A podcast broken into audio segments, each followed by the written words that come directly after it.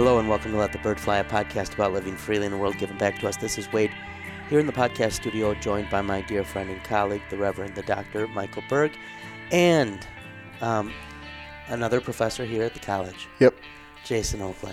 That's who, me. Who, by the way, like, when, when you wear your clericals, you got two options. You got basically black and gray. Oh, he's working right? it today. But he has, he has gray yeah. slacks, yep. a lighter gray vest, yep. black clergy shirt, a crisp, nice white round collar, and then a navy blue coat, and I'm stealing this. And this he, look and is he good. Recently got faded up with his hair, too. He looks yeah. good. Yeah. yeah. I'm sure. telling you, he looks good right I now. I told him if I wasn't upset with him Why from you last night that I would have complimented Why him. Why didn't you take pictures of him in this outfit for him? He was preaching today. I didn't get a chance. Oh, yeah. Okay. Oh, and guess what? He went He went all Ferdy in chapel today. Did he? This I, dude. I had, to, I had to go to the he bank. He was like, the so law doesn't it. matter. Oh, man. Yeah. Is there a record of that? Verbatim quote. I'm sure it's recorded. Can yeah. you can you send that out to a certain group of people? the um, I am going to apologize if the volume of my voice changes a lot during this episode. Um, I flew back from somewhere on Monday, and my ears have still not unplugged. They'll unplug for a bit, like one will, and then they plug again, I think, because I've been very congested. And so Michael has been saying I've been yelling, so now I'm really not sure if I'm at an appropriate volume or not. So I apologize in advance. Um, we are part of the fifteen seventeen Podcasting Network. Encourage you to check that out. Go to fifteen seventeen dot org. Um, with kind of traveling a fair amount lately, driving, flying, trains, et cetera. Uh, I've been listening more um, to podcasts again and to audiobooks. But um, getting back into some of the fifteen seventeen podcast uh Um, shows and and uh, and enjoying them, and so I'd encourage you to maybe give some of the others a listen, but but always come back here. Make sure we're your favorite. Subscribe, rate and review us um, on uh, Apple Podcasts or wherever you get your podcasts. Uh, share on social media. Check out on our YouTube channel, or you can get it on Facebook or Twitter, the short videos we're making on words uh, that you should know. Um, Michael and I are planning to do two tomorrow. We've got a lot of great feedback about those. People have said, we really enjoy the videos you and Mike have made. That's uh, I've had a lot of people who have said that. Oh, that's good. Remind me to go. Are you purposefully speaking quietly now as part of the no. joke still, or is, do I need to turn you up? Just be honest with me. I'm talking in normal. Is he? Yeah, normal okay. volume. Okay. Right. So wait. Remind me um, before I leave today to dress like Jason tomorrow if we're going to be on video. Okay. I think it'd be funny if you actually wore his outfit. yeah. It might be a yeah. little loose on you, but... M- might be, yep. Not by much. All right. All right. Um, we are doing our third uh, episode now on anthropology. Um, we're talking about anthropology, the study of, of man, of the human race, um, in light of Genesis, Genesis chapters one through however far we choose to go. I want to at least get to four, get to get to murder. The first fratricide. Yeah. yeah. And um, I think you could make the case even for at least dipping your toe into chapter five. Yeah. Is um, does he always interrupt like this? No, usually. It's really hard listen, to keep listen, a conversation going. When, when you, when you, it's it's it's kind of like the quarterback of the football team syndrome, like. How come the quarterback of the football team is always good looking? You know, when someone's good looking and dressed that sharp, you just listen. Okay, I, you just listen. I, I apologize to Jason. Also, if he would talk like in a British accent, you'd be like, "Oh man." Yeah. Don't try that. See, he oh, yeah. he would actually would enjoy I was kind of thinking. That. Yep. So we're going to be today. We're going to be in Genesis two. We got a little bit into Genesis two last time, but we're going to talk some Genesis two stuff, and then Michael has some stuff too he wants to hit on that's kind of big picture Genesis one and two, um, that we can unpack too. But our our A particular interest of ours in this is looking at um, simply what is a human being in the light of the scriptures? Um, how does a human being relate vertically with God? How does a human being relate horizontally with neighbor and uh, with creation as they were created to be in Genesis one and two, right? How do they properly flourish as they were created to be? Um, but then also, of course, in light of Christ, with the promise of Christ after the fall in Genesis three. Um, and so uh, that's especially what we're looking to do here. I'd encourage you to listen to the previous two if you haven't. I've enjoyed them. Um, I think we've brought out some good points, and there's probably a lot more that could be done. Uh, hopefully give some springboards to people to be thinking about things from these chapters. Um, but with that being said, I have to teach in a while.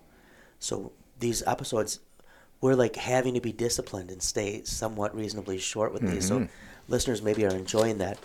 Um, so with that, we will get our disclaimer and make our way to the main topic. This show doesn't speak for our churches, our church bodies, or our employers. To be honest, much of the time it probably doesn't speak for us.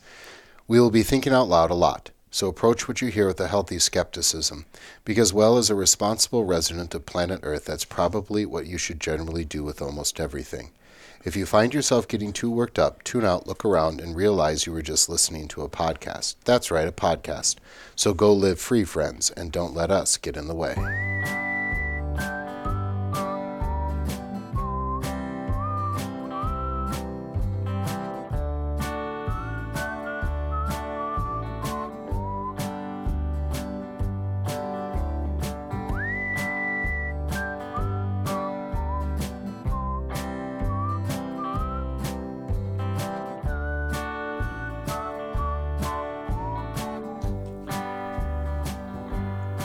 Thus the heavens and the earth were finished, and all the host of them. And on the seventh day God finished his work that he had done, and he rested on the seventh day from all his work that he had done. So God blessed the seventh day and made it holy, because on it God rested from all his work that he had done in creation. These are the generations of the heavens and the earth when they were created, in the day that the Lord God made the heavens and the earth.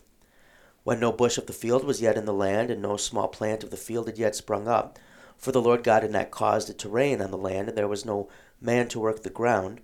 And a mist was going up from the land, and was watering the whole face of the ground. Then the Lord God formed the man of dust from the ground, and breathed into his nostrils the breath of life. And the man became a living creature. And the Lord God planted a garden in Eden, in the east, and there he put the man whom he had formed. And out of the ground the Lord God made spring up every tree that is pleasant to the sight and good for food. The tree of life was in the midst of the garden, and the tree of the knowledge of good and evil. A river flowed out of Eden to water the garden, and there it divided and became four rivers. The name of the first is the Pishon. It is the one that flowed from uh, flowed around the whole land of Havilah, and there where there is gold. And the gold of that land is good. Bdellium and onyx stone are there. The name of the second river is the Gihon. It is the one that flowed around the whole land of Cush. And the name of the third river is the Tigris, which flows out e- uh, east of Assyria. And the fourth river is the Euphrates. The Lord God took the man and put him in the garden of Eden to work it and keep it. And the Lord God commanded the man, saying, "You may surely eat of every tree of the garden, but of the tree of the knowledge of good and evil you shall not eat. For in the day that you eat of it you shall surely die." Then the Lord God said, "It is not good that the man should be alone. I will make him a helper fit for him." So out of the ground the Lord God formed every beast of the field and every bird of the heavens, and brought them to the man to see what he would call them. And whatever the man called every living creature, that was its name. The man gave names to all livestock, and to the birds of the heavens, and to the, every beast of the field. But for Adam there was not found a helper fit for him. So the Lord God caused a deep sleep to fall upon the man, and while he slept took one of his ribs and closed up its place with flesh. And the rib that the Lord God had taken from the man he made into a woman, and brought her to the man. Then the man said, "This at last is bone of my bones and flesh of my flesh. She shall be called woman, because she was taken out of man. Therefore a man shall leave his father and his mother, and hold fast to his wife, and they shall become one flesh. And the man and his wife were both naked, and were not ashamed." The word of the Lord. That's Genesis chapter two. Um, we hit a little bit uh, on that already. We did talk about the breath of God and how this relates to how Adam is created out of the God, ground, and God breathes into him. Um, the sec- second episode on anthropology, if you're interested in that, you can find that there. Um, but Genesis one, then, God sets the stage. He creates everything. Genesis two, we zoom in and we look at how man is, is placed within um, the garden and all of God's creation, um, and what man is meant to be in relation then to Eve, to neighbor, um, as well this neighbor who is also then going to be uh, his spouse. Um, I will throw it out to you guys there. Um, Michael, do we want to start with a little bit of what you wanted to talk about maybe? Well, my concern has always been throughout this uh, this uh, three-part series is uh, the concept of the image of God and as it relates to the human rights, right? So when you think about the image of God, right, you're thinking about the original righteousness and then the righteousness given back in Christ, and that's a theological sense. But we also understand that um, if you want to say there's a shell, if you want to say there, however you want to say it. A husk. A husk. Jason talked about last time, yeah. We, we are something different than the squirrels, right? And and and we talked about are, that last time. Yes. If yes. you are... Yes. If, and and... And if you do not have the imago dei, you are going to have a very difficult time grounding human rights. You're not. It, it has to be gift language if you're really going to get to uh, a true sense of uh, dignity and of freedom. So that begs the question then, what are other ways that we primarily look at people? And so this is an anthropological question. What is a human being? Um, a good way to answer it is somebody, cre- a being created in the image of God.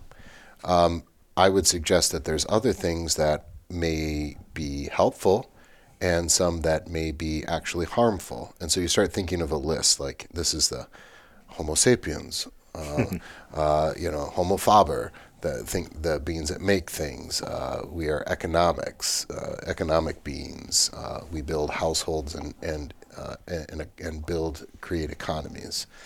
Um, so there's some good things, like we are the types of beings that create things.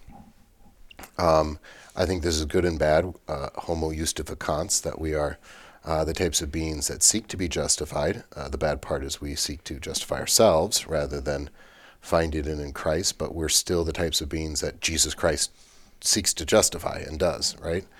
Um, but then you can start expanding that. Um, are we consumers? Are we primarily consumers? This is a legitimate concern. Do I primarily think of myself as uh, an animal? Um, do I primarily think of myself as a machine? I think athletes do, right?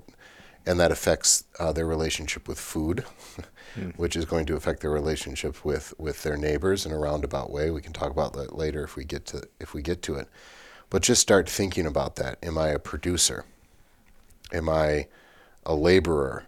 Am I, I mean, what what what am I, right? And I think where we want to land is imago dei, but then also vocation, right? That then God is going to use us in relationship to neighbor. And so you have those two things, the imago dei, Homo Justificans, that kind of theological thing.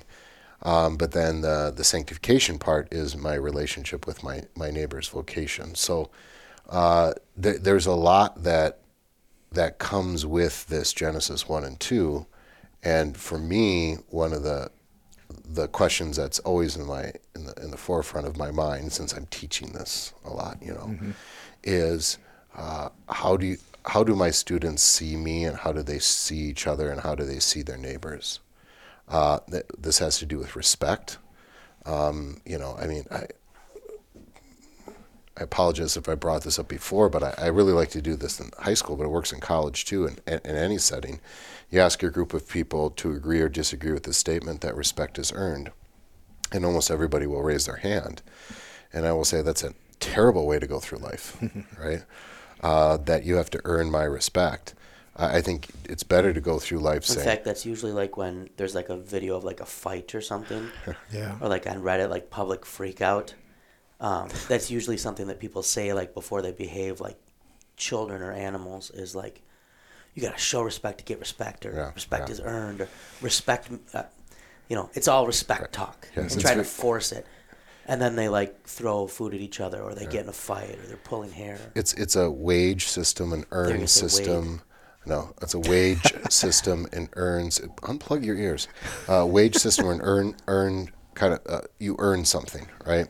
Um, nothing's giving for free. All this kind of stuff, but that's not the language of the Bible. In fact, I, you know, I'm trying to think of a passage where, um, you know, Paul sort of mentions like, kind of assume everybody's better than you, right? Like, Like you go into well, that's Paul's attitude towards yeah. himself again and again. Yeah. He's chief of sinners. He's you go go into a one room, abnormally as one abnormally born. Go into a room and assume everybody's brilliant, right? They may lose your respect, but they shouldn't have to gain it. They shouldn't have to earn it, right? So uh, th- there's a lot of different ways that I think actually changes the way you, for us, teach, right? Like I, when I look at my students and I go, oh, that's a football player.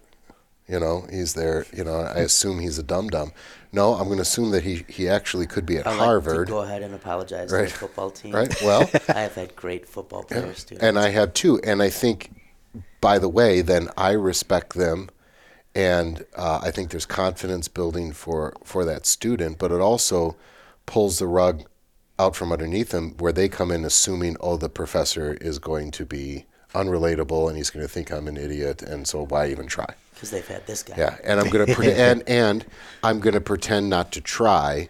I'm gonna pretend not to care and not try so that I don't risk failure. I, I think it's just a bad way to go through life. It's a bad way to educate. It's uh, and and these are the kind of questions that are in the forefront of my mind when I think about Genesis one and two. Yeah, and I think to connect that even more, just and maybe to hit on the the image of God, the imago dei, not to belabor it, but because it's such an important thing that the scriptures do, right? That when we, we hear Christ being spoken of, of the image of God in the New Testament, um, we're being told we're being renewed in the image of, of God. Um, we remember also, right, for the Christian, not only does your your neighbor deserve respect and have dignity because of the imago dei, um, but also because of Christ who is the image of God and is renewing it. He's died for every single last person on this earth. Um, so they're not only created through that first creative word of God as well as their parents, um, but they are uh, objects of mercy from God. Um, they are ones for whom God has given his, his blood. And so maybe that's a good way to get at here in chapter two. This is what chapter two is doing. Human beings are special. There is something about human beings. And so other stuff gets mentioned again here, but in the context of how it relates to human beings. Um, the garden is there so Adam can work it. Um, the beasts come so Adam can name them. Um, and mankind, uh, the human race, is then here the crown of creation. And, and maybe at some point, Jason, I can toss that to you and you can talk a little bit about why we say that, what we mean by that, or or you can ignore that and we won't. But, um, But the human race is then uh, placed into this garden, um, and uh, one of the things we're going to see, Adam is told, um, now how to worship, what is their act of worship, what is their church. Adam is told, do not eat of the tree of the knowledge of good and evil. So Luther says this is their church, right? And they de- destroy their church, and then they destroy the state because they get at odds with each other. Um, but um, Adam is given the command, Eve's not on the scene yet, which is maybe good to keep in mind for when we get to Genesis three, and she says, the Lord God has said not to eat of the tree nor touch it. Um, we can see that Adam maybe, as they discussed it, they conveyed like to each other, like, let's not even, let's not even touch it, right? This is a big deal. Yeah. Um, and so they took church seriously um, early on. Uh, so this is this command is, is given to Adam, but then it's driven home to Adam Um, that he is a social creature. Um, he is not meant to be alone. Um, he is not meant to be alone before God. Um, and he's not meant to be alone before neighbor. At this point, he, he has no neighbor, right? And um, this would have been a lonely, a lonely time for Adam. Mm-hmm. Uh, and so as he's naming these things, it's, it's, it's made apparent to him all these things are coming in pairs. Um.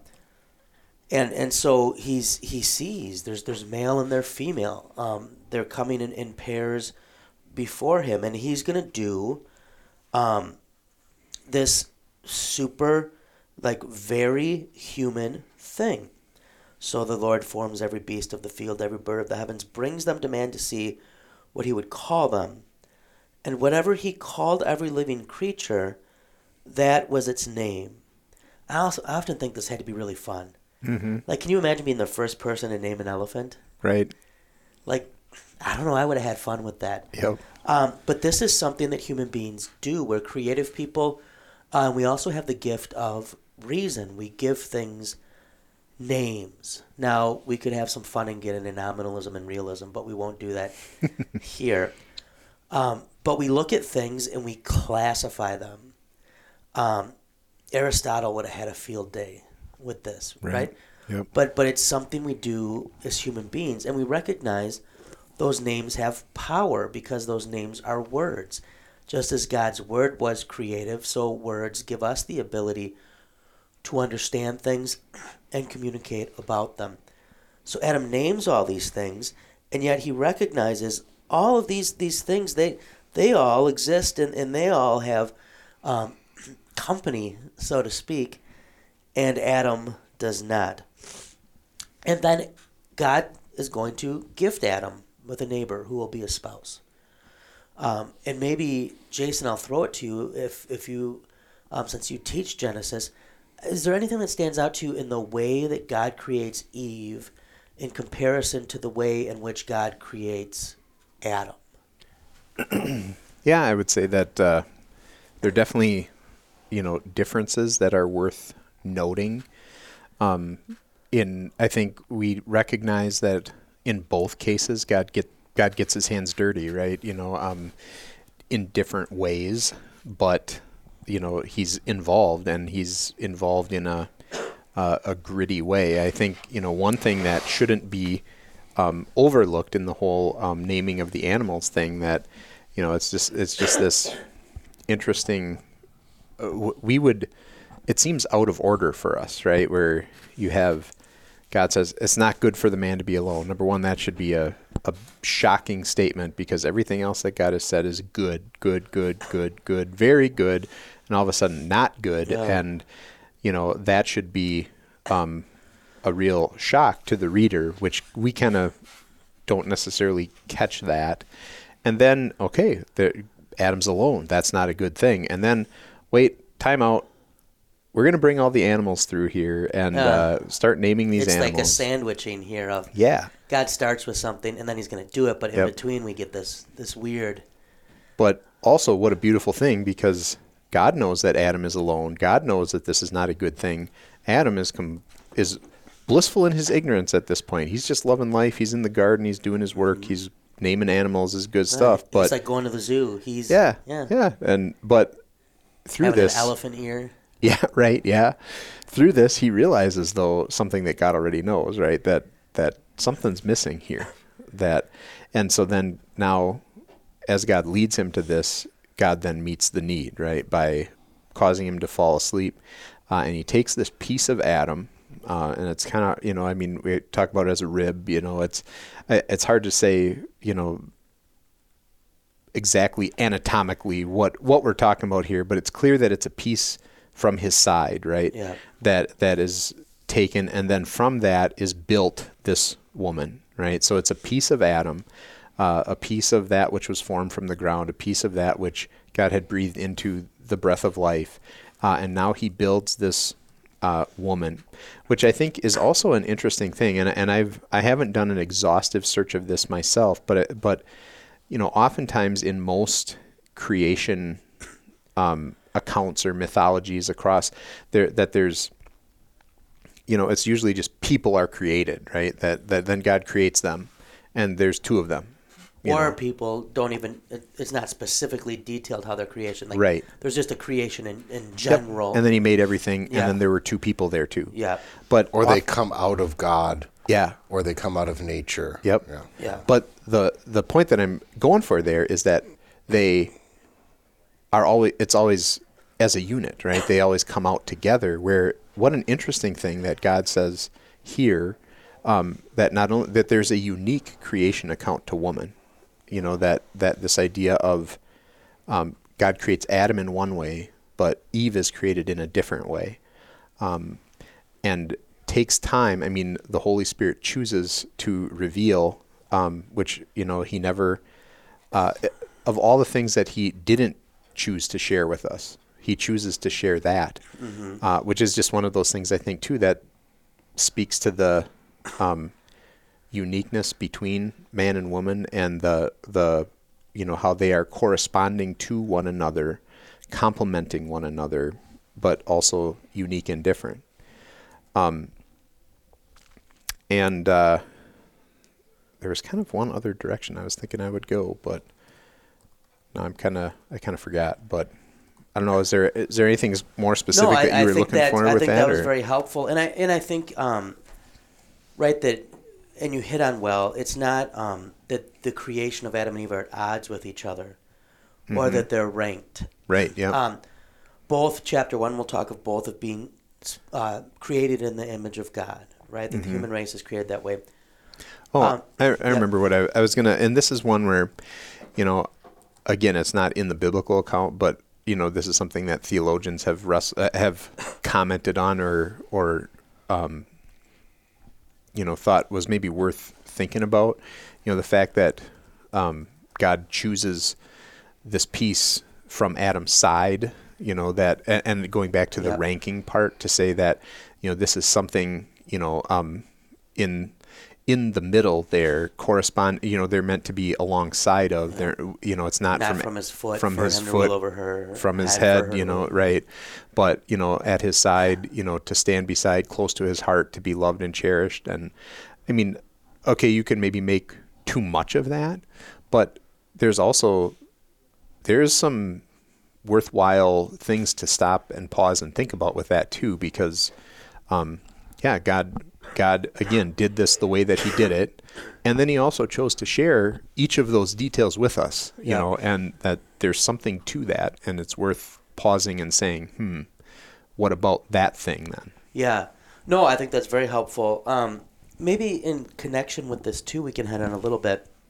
So we get um, spoken of here, man and woman. Um male and female, but specifically man and woman. And first, uh, on a side note, one of the things that has ruined this account for me with the woman is, have you guys ever heard kind of the Bad Wells wedding sermons where the pastor tells the joke where Adam saw Eve and goes, whoa, man. I, boy. I've heard, I've heard, uh, I've heard it like three times. Really? Yeah. yeah. I've, I've heard, uh, different, um, yeah, I would say different maybe humorous approaches to that that aren't the most helpful. Yes. Yeah. But. So um, maybe don't tell that joke. um, but uh, but here, as we, we have male and female or man and woman spoken of, um, and we live in a, a day and age where there can be a lot of talk about, well, what is meant by man and woman, and you get talk of sex or talk of gender and and all of that, um, and lots of stuff that simply would have been completely foreign to Moses and the ancient mm-hmm. Near East.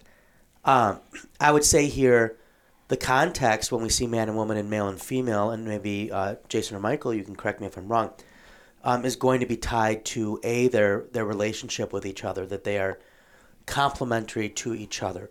um, woman is made for man, man is for woman, right? Their helper, this would maybe be for the side thing. Yep. Um, but also that this is then tied to the be fruitful and multiply. Um, yep.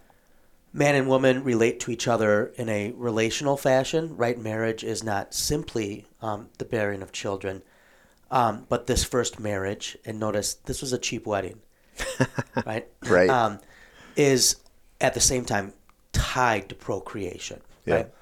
To be fruitful and, and multiply. Um, would there have been, like the Apostle Paul, people with the gift of Paul before the fall into sin? I don't know. I think that's interesting, you know. Mm-hmm. Um, Paul says the, the kind of the norm, the most common thing will be people marrying. But then he says after the fall, part of the reason is because you want to avoid lust. Right. It's better to marry than to burn with passion. Um, but as man and woman are spoken of here is going to be in this marital relationship, um, part of which includes procreation, right? Yes. Um, that this is how they relate um, to each other in that way. Um, and then it's interesting, right, that it's in that relationship with each other, procreation, through that that the Messiah will come.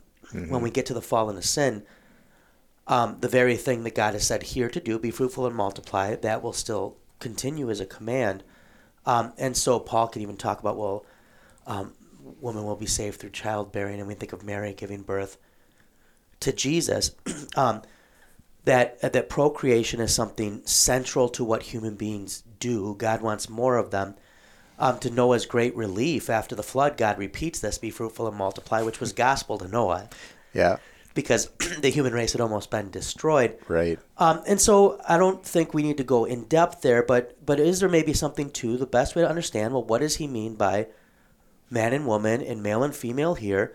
And it is um, in relationship to each other, as we see um, in companionship, um, this complementary relationship they have to each other in the sense of they're, they're made for each other. Um, and then in this be fruitful and multiply. Am I... Um, God's not going into, um, you know, uh, eight different um, scientific definitions here, which they would not have understood. Yeah, I think something to point out too. Then the two become one flesh. That it's a it's a soul and body thing, right? Yep. This is mm-hmm. this is just assumed, um, and that uh, the Holy Trinity is a social God uh, being. I should. I, I think we can, I can say that. Yeah. Um, and that the marital love that he has for his people people was first, and then he patterned us after that. He patterned us to be social creatures, to be people of words, uh, to be people of love. Um, and, and so I, I, I, those are some things that are just sort of implied. Yeah, in Ephesians five, right, this is what Paul's going to go to to explain the relationship between Christ and his church. And this is always interesting. Sometimes people will talk about, you know, um, well, Jesus was single. And Jesus was, in a sense, single like the Apostle Paul, but not really. The Bible is kind of pretty clear that Jesus had a bride mm-hmm. and has a bride, um, which is the church, right? And even that relationship between Christ and his church, then, that's what Paul is going to use this, this relationship between Adam and Eve, between man and woman. This marital rela- relationship is a picture of... Sorry, I talked too much there. I'll let you guys go again if you have more on that. No, uh, maybe that, since we talked about... Uh, wedding sermons. Yeah. um, just, I, I don't think that the when they were deciding to write the canon down, that the Holy Spirit and the Son and the Father got together and were like, oh, these people like to get married in every culture. Maybe yeah. I, you know, as a good educator, since that's what the Bible is all about, I'm going to use something they know and going to relate that to, you know, relate that, relate the love, the eternal love that God has for them in something that they would know. Well, I think it's better to think about that this love was first, and then yeah. So, right. so the interesting question though is is you know we, we confess that Christ took on flesh to save us. But what if there was no saving to be? Uh, there's no salvation needed. Like the mm-hmm. Adam and Eve didn't fall into sin. Right. Would have God become incarnational? I think Luther plays with this a little bit, but yeah. And it wouldn't have been... I'm not going to have an opinion about yeah. that. Right. I would say it would not have been an offense. I think this is an no, important thing for us to... It wouldn't have been an offense, yeah. Important thing for us to remember that the, the body here, Adam and Eve are created body and soul. Oh. Yep. Right? Um, and this is for paradise. This is not as if they're created soul and then there's the fall and then God's like, now you get bodies. Mm-hmm. Which would have been kind of the Greek way to kind of think of it. Or as matter a- as this... ancient Near East way too, yeah, in a yeah, lot of ways. Or even Hinduism and Buddhism, right? right? We're getting away, most religions, mm-hmm. you're getting away from the body. The body's just kind of dragging you down. Um, our, neither our body doesn't trump our soul, and our soul does not trump our body. Um, we are both these things. So when if we die before Jesus returns, Um, when our soul, as Ecclesiastes talks about, the spirit returns to be with God, um, we're going to be saying, what do the saints in heaven say? How long, O Lord? We're waiting for that great day of the resurrection where we get our body, in our perfect bodies. So not like my forty-five-year-old body. Christ's glorious body. Yeah. Yeah. Um, we are made for that. Um, and so while there is the fall into sin, and this does definitely impact body and soul, right? Um, there, we are corrupted, which doesn't mean we're entirely bad, um, but just every part of us is capable of sin. Um, this uh, this doesn't um, negate one or the other of what we were created to be. It's still body and soul that are um, that will be that are being redeemed and renewed, um, and that one will that will be one um, in the resurrection. And I think every age, kind of the pendulum swings between do they overemphasize body or soul, right? It can go back and forth. Um, Probably, I would say, in the West today, the body is emphasized maybe more than the soul. Uh, but changing, I think. Yeah. Um, but I do think there's... It, well, and that's where I don't know. I mean, where do you put the brain? Mm-hmm. Well, you know, that's because, the question, yeah. Because I think a lot of people, um, when we see the shift, and some of the shift in postmodernity and with existentialism, that we're kind of self-creating beings... Um, we might say, well, that's more soul, but I don't know that it's always soul that's meant. Well, um, it's more the, spiritual. Yeah. Right. And that spirit, sometimes where it gets put, is it's it's almost like a brain thing. Um, and brain is body. We sometimes forget that too. Well, I think right? there's, I mean, brain as in the organ right. is physiological and is body, but the like uh, spirit...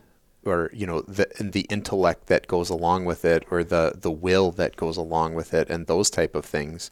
Well, now you're in the realm of soul or spirit mind, or whatever, right. you know, right, mind, whatever you're talking. And, you know, to and, and there is this, you know, yeah, the, uh, you know, one tends to get overemphasized to the, at the expense of the other. And it, we talked about this earlier, about that can bring damage and misunderstanding and all those things. And, And I think that's part of the trickiness of when you talk about like brain or mind or these things, because there are components, right? There are physiological components, but we f- tend to think of it more so as a, um, as a soul spirit type of thing. But primarily you would think that it's in the soul spirit type of realm. What's interesting to me with it is that in some of the debates happening though, almost everyone tries to go to physiology. Mm-hmm.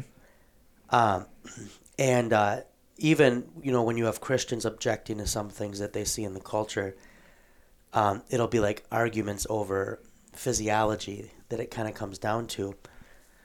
And perhaps a helpful thing out of such debates is maybe it, it should be a reminder that we are we are something more. Um, but that something more um, is not just this kind of nebulous, you know, that something yeah. more is rooted here in the creative yeah. word of God. And I would say in the incarnation of of Christ. And, and maybe that would be a helpful place for us to go with some of this too, because it's almost like even Christians surrender, you know, the mind, spirit, soul thing a bit hmm. um, in this. And, and what we end up treating people as sometimes is like self-conscious or self-aware meat. Mm-hmm. Um, Which is, I would say, an animal. Yeah. And the flip side, otherwise, is that we treat people as... Um, self-care, self-conscious, self-aware, non-meat, right? Like just that, ethereal. Yep. Um, and so I am able to just grab at or... L- lu- luminous beings are we, not this crude matter type yeah. of thing, right? That And and so, you know, I, I guess, and I'll throw it back to you guys, but... I'm just got to give know. a shout out to Yoda. So. Okay. Right, okay. Yeah. But um, but that we... That the Genesis doesn't want us to go either of those directions. Right.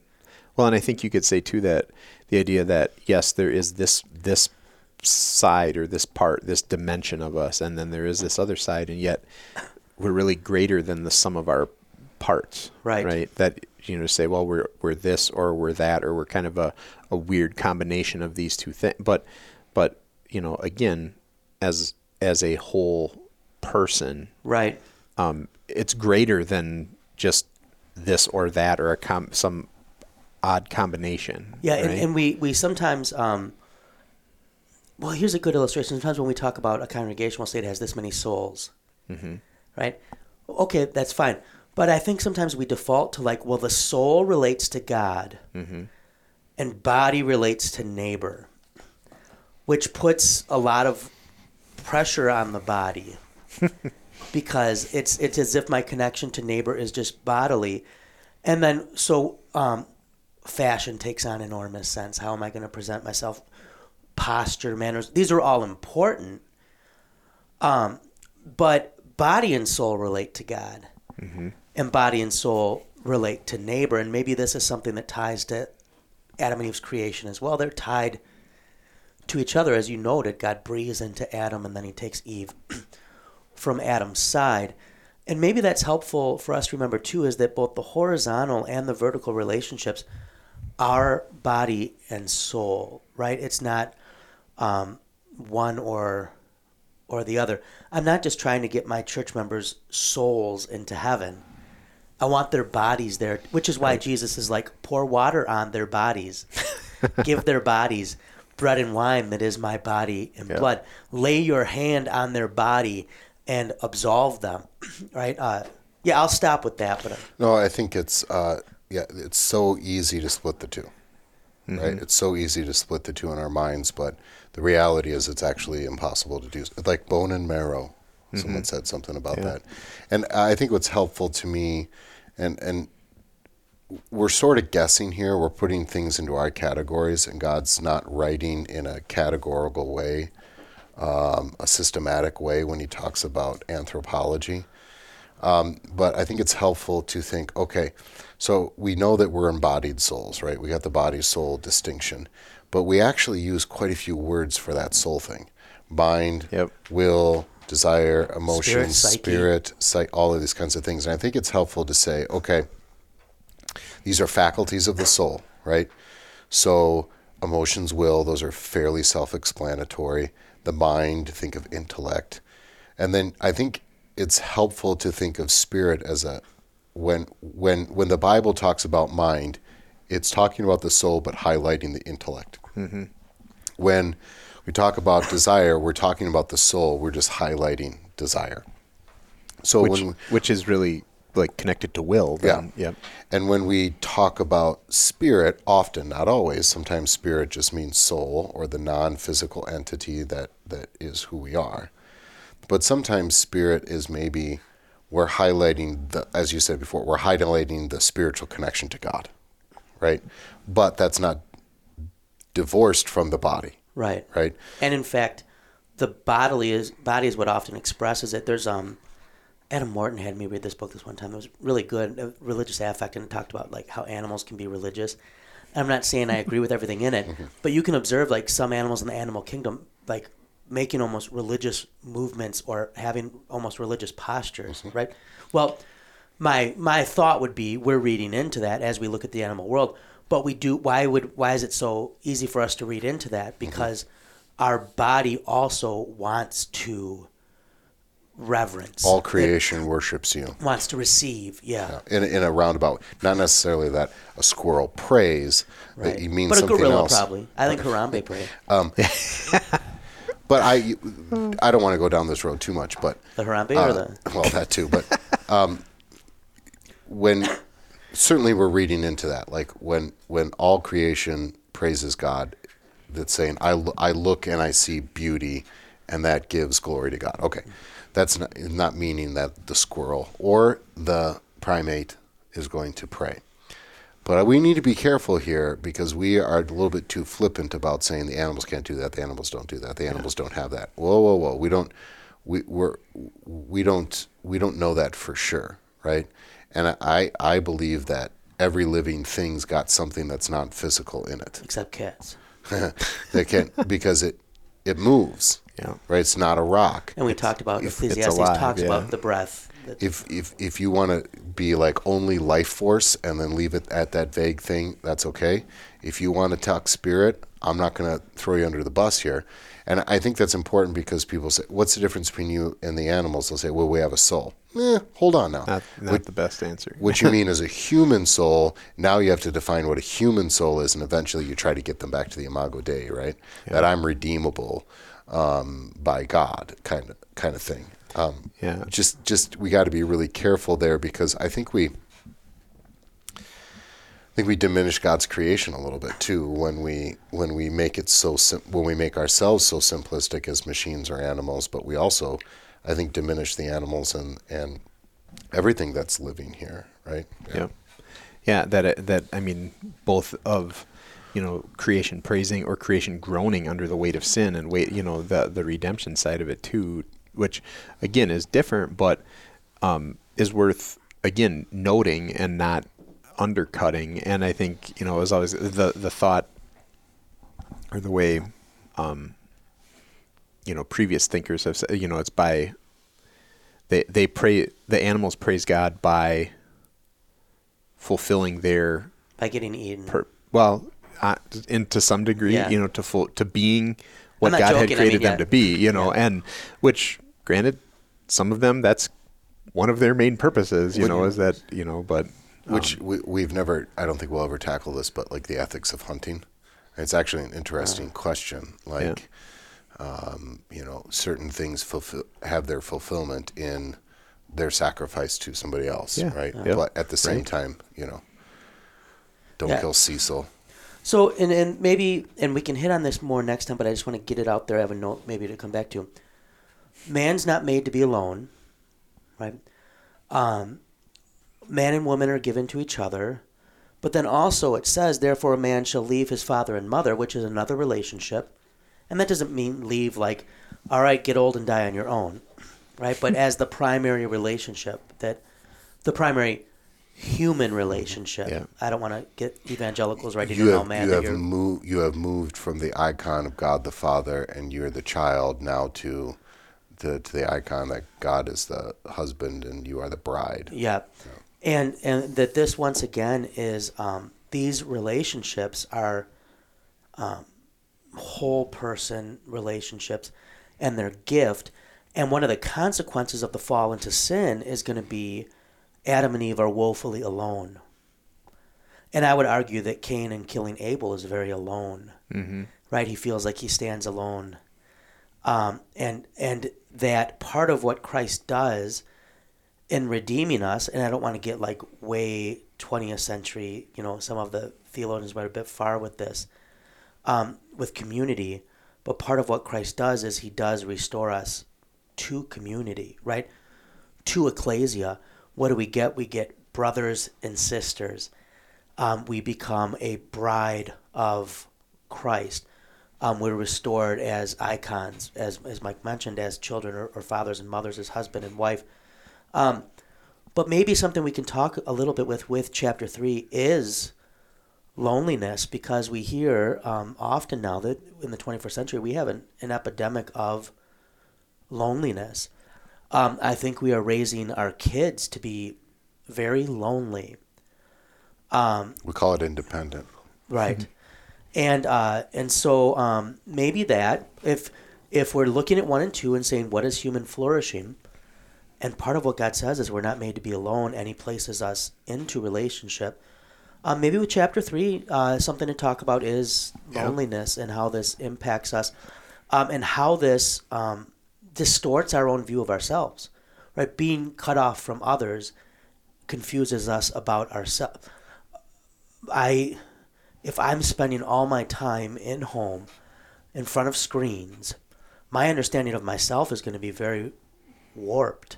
Either I'm going to be way too hard on myself, or I'm going to be way too easy on myself, which is, you know, you get the keyboard warriors, you know, um, they can come out of that too.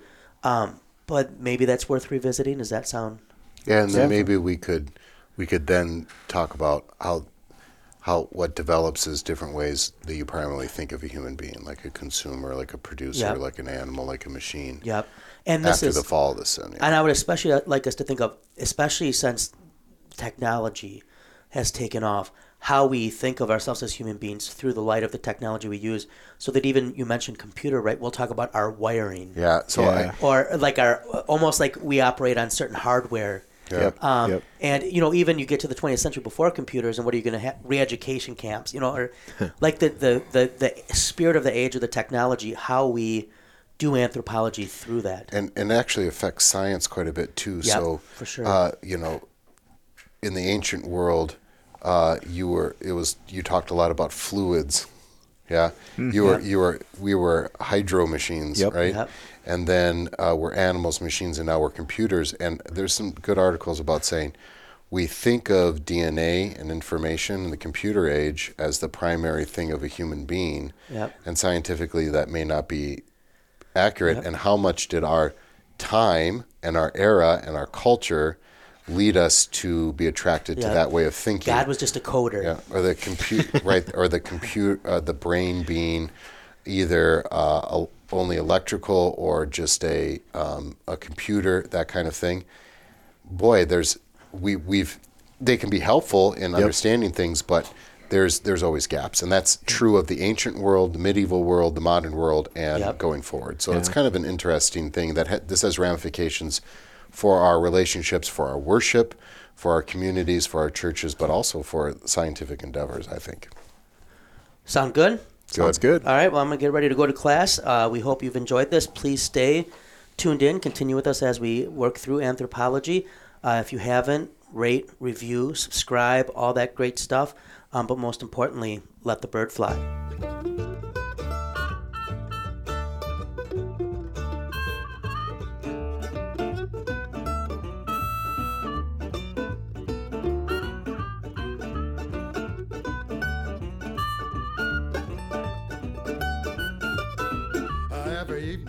Sun goes down, get with my party and I begin to clown.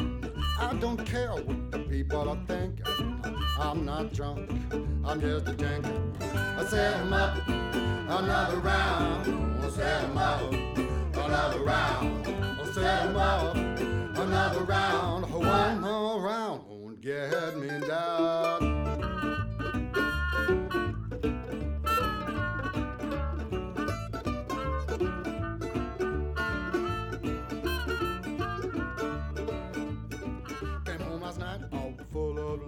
My babe began to fuss and I said, honey, hush. I don't care what the people are thinking. I'm not drunk, I'm just drinking. I said, I'm not around.